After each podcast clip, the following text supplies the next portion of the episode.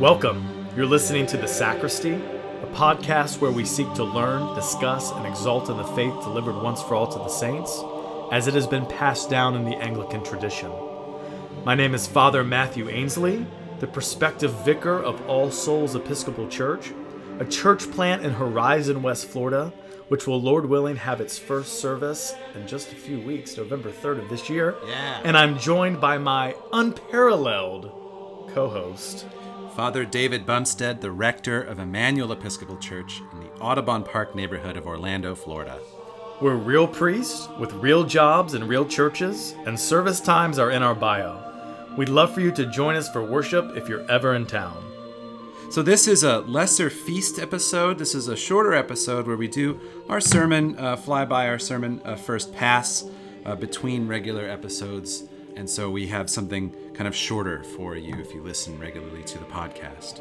Yeah, and before we go any further, some resources for you because every episode we're talking about the lections for a particular Sunday, or in this case, the lections for a great feast coming up, St. Michael and All Angels, which we'll talk about in a second.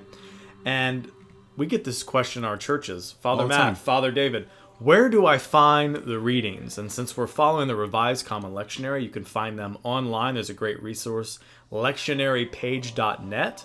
Yep. Just go there, you click on the date, and it'll give you all the readings. It'll give you both tracks since we're in ordinary time. And then also another source for the lesser feast and fast, as they're called.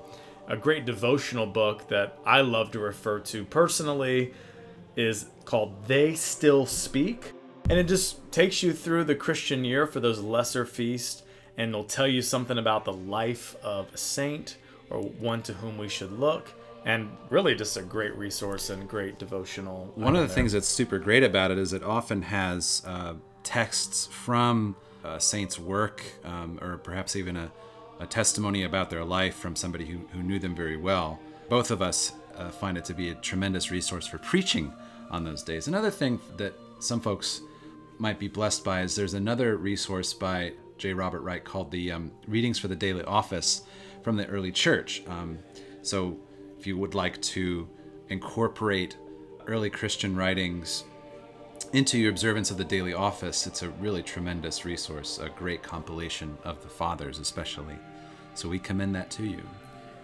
All right, well, we're getting near the end of the month of September, and so we're going to be looking at the lections for Sunday, September 29th. That's the 16th Sunday after Pentecost. Father David, the Lord be with you. And with thy spirit, Let us pray. O God, who declarest thy almighty power chiefly in showing mercy and pity, mercifully grant unto us such a measure of thy grace, that we, running to obtain thy promises, may be made partakers of thy heavenly treasure, through Jesus Christ our Lord, who liveth and reigneth with thee and the Holy Spirit, one God, forever and ever. Amen. Amen. Uh, coming up September 25th, Sergius. Uh, the church remembers this abbot of Holy Trinity in Moscow in 1392, his birth date to heaven. And September 26th, the church remembers Lancelot Andrewes, a Caroline Divine Bishop of Winchester, died 1626. And then, of course, September 29th and 30th, if you're transferring the feast, St. Michael and all angels, which we will talk about shortly. As we are wont, we take a few minutes and do our sermon first pass as much as we can every week. And so here we are on this Sunday to come. What do you think, Father Matt? Well, first, let's just briefly look at the lessons and the psalm we have for our Old Testament lesson Amos chapter 6, verse 1a, and then verses 4 through 7. And that's got to be 1A. It's got to be 1a. We, we can't take the time to read the second half of that first verse and two more verses. So you know how I feel about that. Anyways, this is Amos basically criticizing Israel and Judah, so the northern and southern kingdoms, for doing the opposite of what we're going to see Jesus exhorting us to do Yeah. in the gospel. That they're not caring for the poor, they're not following the Lord. just so we know that Jesus isn't talking in a vacuum here, this is something that the, the prophets have been trying to communicate to Israel for a long time. Absolutely. And then uh, Psalm 146. And then our epistle is 1 Timothy chapter 6, verses 6 through 19. And Paul is dealing with, you know, what do we do with riches? And very Right. much is going to connect with our gospel mm-hmm. of we need to be content with food and clothing. And the love of money is the root of all evil, as it says in the King James, or the root of all kinds of evil, and saying to eschew the things of this world. But then he comes back at the end of that pericope and says, But if you do have money, this is how you ought to use it being merciful and gracious and generous. And then finally, and this is going to tie all these together, and we're actually going to take the time to read this parable because that's where we're going to hang out with this sermon first pass primarily, is Luke chapter 16, 19 through 31, which is known as the parable of the rich man and Lazarus. So beginning in verse 19. Jesus said, There was a rich man who was dressed in purple and fine linen, and who feasted sumptuously every day. And at his gate lay a poor man named Lazarus, covered with sores, who longed to satisfy his hunger with what fell from the rich man's table. Even the dogs would come and lick his sores. The poor man died and was carried away by the angels to be with Abraham. The rich man also died and was buried. In Hades, where he was being tormented, he looked up and saw Abraham far away with Lazarus by his side. He called out, Father Abraham, have mercy on me, and send Lazarus to dip the tip of his finger in water and cool my tongue, for I am in agony in these flames. But Abraham said, Child, remember that during your lifetime you received your good things, and Lazarus in like manner evil things. But now he is comforted here, and you are in agony.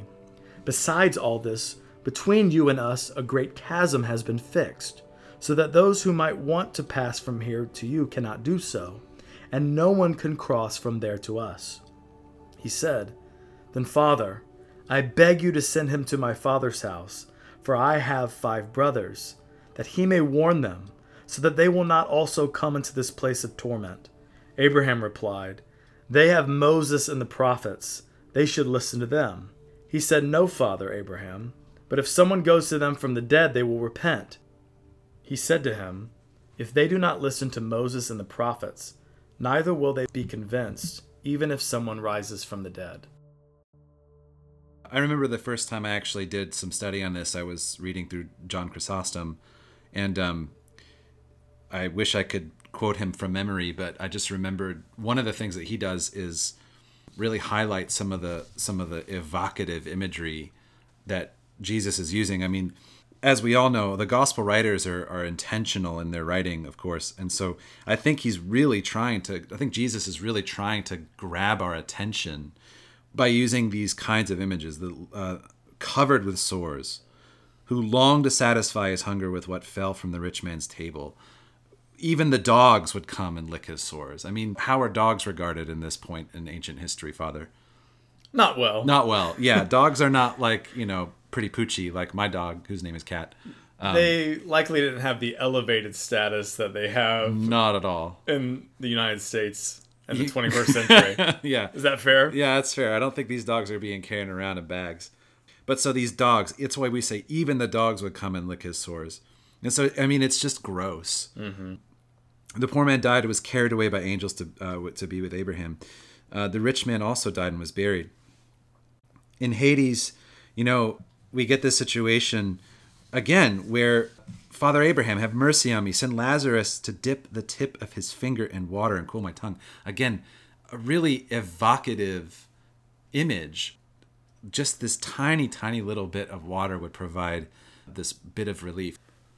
And his arrogance persist in Hades. Yeah, yeah, Has- yeah. Have Lazarus dip his finger. He's still got this sort of caste system, right? Yeah. This classist sort of attitude, even as he's being punished for his arrogance Yeah. and his hard hardness that he doesn't even have the compassion of a beast, of a dog. Ugh, they're more yeah. compassionate. Yeah, they're coming to lick his wounds with the with the Sure. salve of their dog tongue. But yes, This is an interesting parable because it's unique uh, in many ways, but particularly because it's the only parable where one of the characters is named. We have a name, Lazarus. Right. And that has led some in the medieval period, but particularly in the Reformation, to believe that perhaps this isn't a parable at all. It's some sort of dramatic retelling of real, actual postmortem events. Sure. One of those people that thought that was named John Calvin, and Canon Justin Holcomb said we would never bring him up or quote him ever again. So we're just,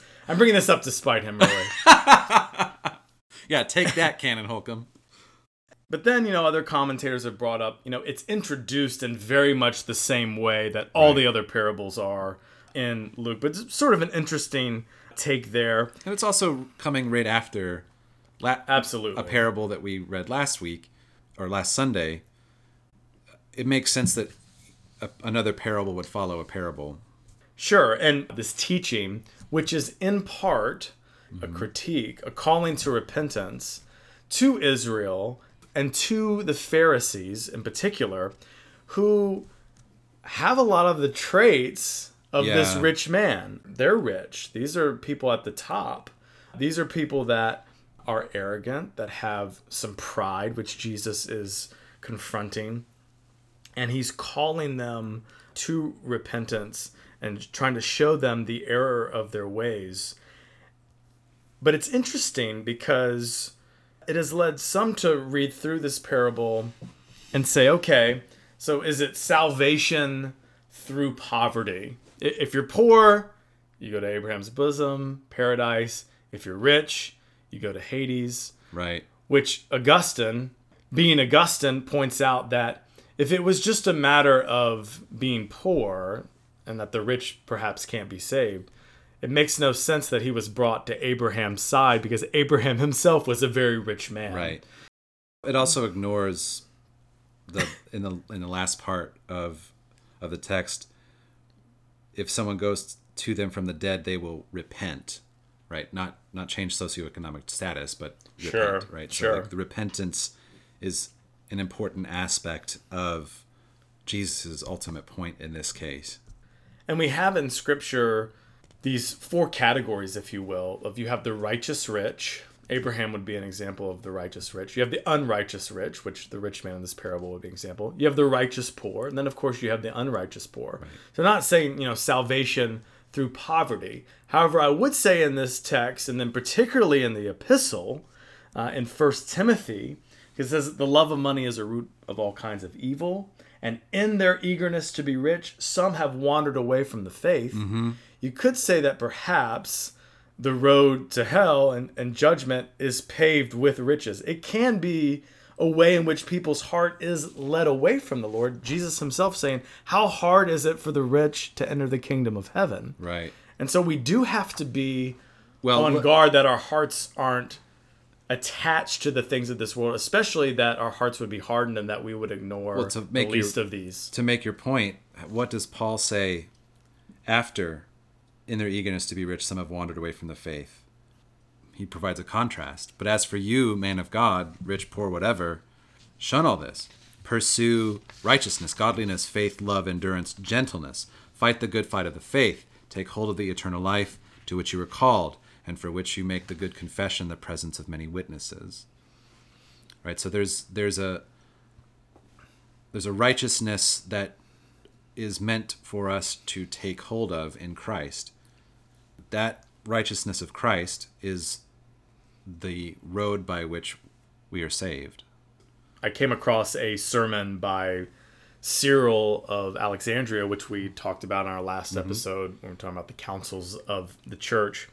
And he was contending, and as an aside, it was really frustrating because only a fragment of the sermon is extant. And it was oh, really good. yeah. And I was getting to the meat of it, and then it's like, the rest of this sermon does not exist. You know? Yeah. So it was it was like, no, I want to read the rest of it. Somebody didn't like it. But he was contending that this portion of Luke's gospel is sort of a concession to the rest of us, meaning Sure. you know, Jesus is calling us to poverty, to sell everything that we have. Unless you give up all your possessions, you cannot be my disciple. But he's saying, you know, most of us are not saints and we can't we're not necessarily there. So it says, okay, if we have wealth, we have to at least at the very least be generous with it. We don't love it and we we give to the poor. We provide for those in need, which is precisely what Paul is doing in 1 Timothy 6. He begins with, you know, we could we should just be content with food and clothing. This warning, the love of money is the root of all kinds of evil. And he Yes. says, But as for you, man of God, shun all this. Right. Instead, pursue righteousness, godliness, faith, love, endurance, gentleness. Fight the good fight of the faith. Then he goes on, and towards the end of the pericope, he says, As for those who in the present age are rich, have fun in hell. That's not what he says. he says, As for those who in the present age are rich, command them not to be haughty or to set their hopes on the uncertainty of riches, but rather on God who richly provides us with everything for our enjoyment. They are to do good, to be rich in good works, generous and ready to share, thus storing up for themselves the treasure of a good foundation for the future, so that they may take hold of the life that really is life. Yeah, so contra the rich man who takes his arrogance into death and basically commands Lazarus to get a, a bit of water, Paul commends the rich to be humble, truly careful, to understand that riches come from God and are meant for our enjoyment, which C.S. Lewis has a whole series of great words on, on how, what true enjoyment really looks like. But in any case, we we think about so often especially now as we're going into the fall in so many churches we're thinking about stewardship. This is the kind of thing that can help us preach stewardship well carefully pastorally to let uh, our wealthy members know that their work their giving our giving because we're pretty wealthy too as a church is meant to be in service to god.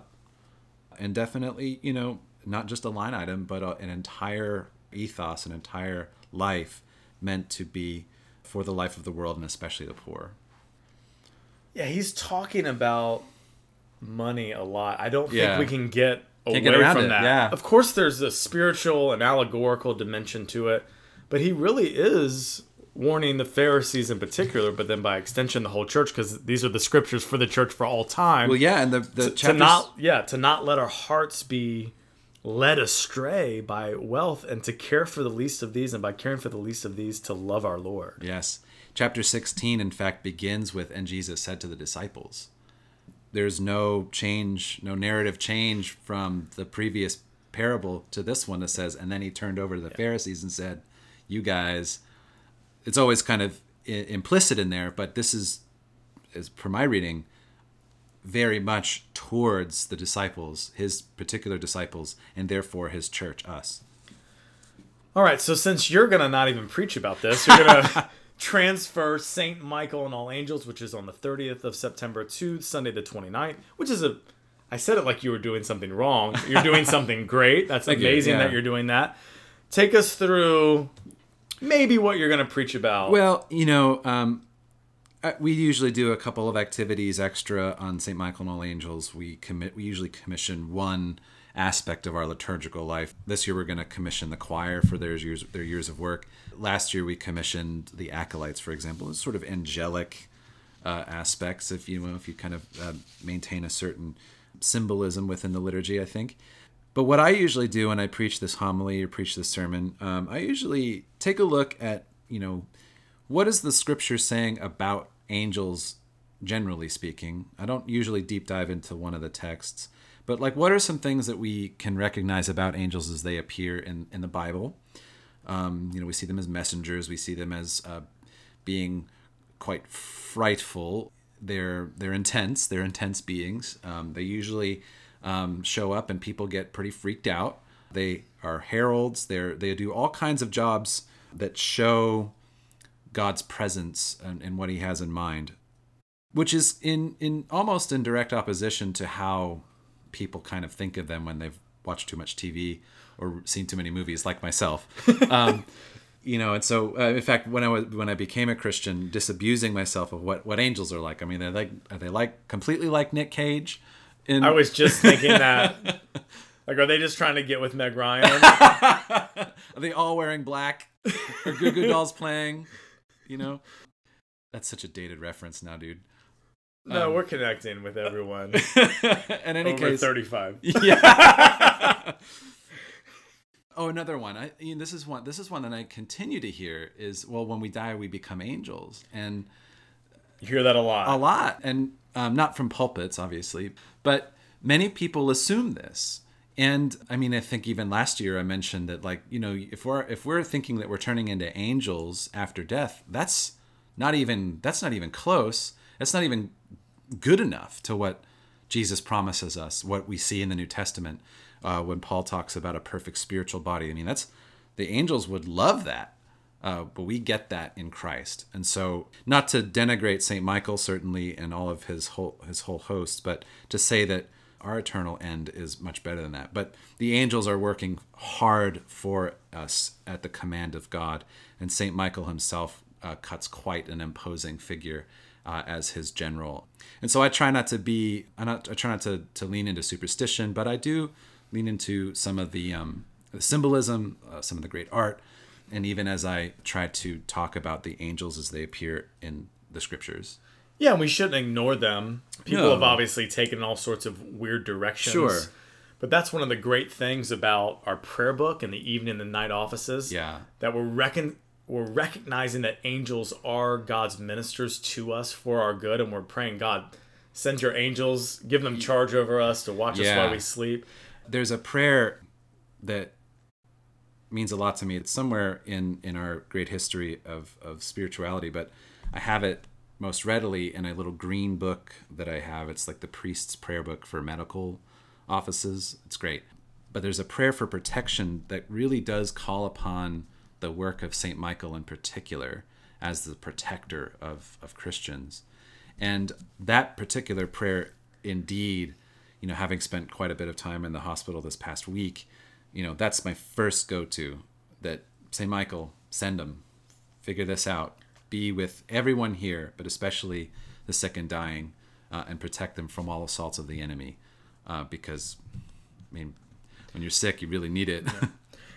Yeah, Revelation 12 talks about Michael defeating the dragon, which is taken to be the Satan. right. And when I was at Nashotah House this last time, my choir stall was on the epistle side, and I was looking at and facing a stained glass window of Oh, Revelation yeah. 12, where Michael has his foot on Yes, Satan's head with a, a spear going Yeah. through him, which was kind of a interesting focal point, right? to keep my custody of the eyes. You know, Yeah. you're supposed to pick a focal point in worship, not look around the room like a goon and make eye contact with everyone, but focus on the Lord. Right. So mine was kind of a a BA focal point. Yeah, you know? that's pretty great. I know that, militaristic. Yeah. Well, I mean, I think whenever we can find symbol, whenever we can find biblical history, whenever we can find something that allows us to really uh, draw into the defeat of evil that God has wrought for us in Christ, and uh, the certain there's a certain uh, kind of like hurrah attitude about like an angel just taking down the devil. You know, I, I love that.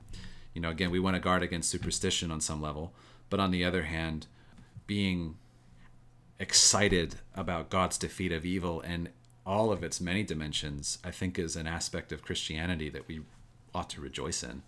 And I think you made a great point when you were talking about, you know, people saying, you know, when we die, we become angels and Christ has something better for us. Yeah. And that's part of the gospel, actually, Yeah. because when we're created, as Psalm 8 says, we were created a little lower than the angels. That's about human beings in general, it's about Christ ultimately in particular. But in Christ, we're exalted above the angels. Paul actually says, and this is dumbfounding to me, that we'll actually judge angels in the eschaton, whatever that means. Whatever that means, yeah.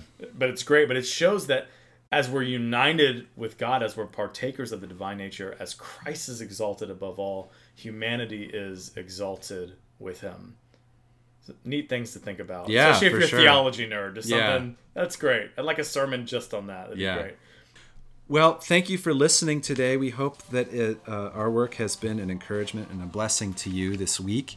We hope you'll take a look at some of the rest of our uh, of our episodes if you haven't done that already. We're happy to say that we're just on the edge of 800 total listens, uh, which for us is just great. as a small, tiny little podcast out there in the internet ether. Uh, as we conclude this day, uh, we hope that you will join us in prayer. We're actually going to pray using uh, the collect for the feast day of St. Michael and all his angels. Father Matt, the Lord be with you. And with thy spirit, Let us pray. O everlasting God, who hast ordained and constituted the ministries of angels and men in wonderful order, mercifully grant, as thy holy angels always serve and worship thee in heaven, so by thy appointment they may help and defend us on earth. Through Jesus Christ our Lord, who liveth and reigneth with thee in the Holy Spirit, one God, forever and ever. Amen. Thank you. Blessings.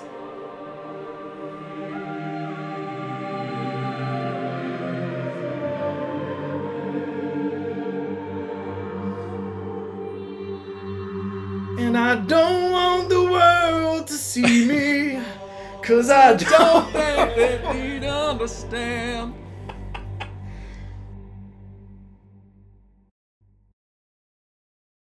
When everything made to be broken, I just want you to know who I am. Dun dun dun dun dun dun dun dun. dun.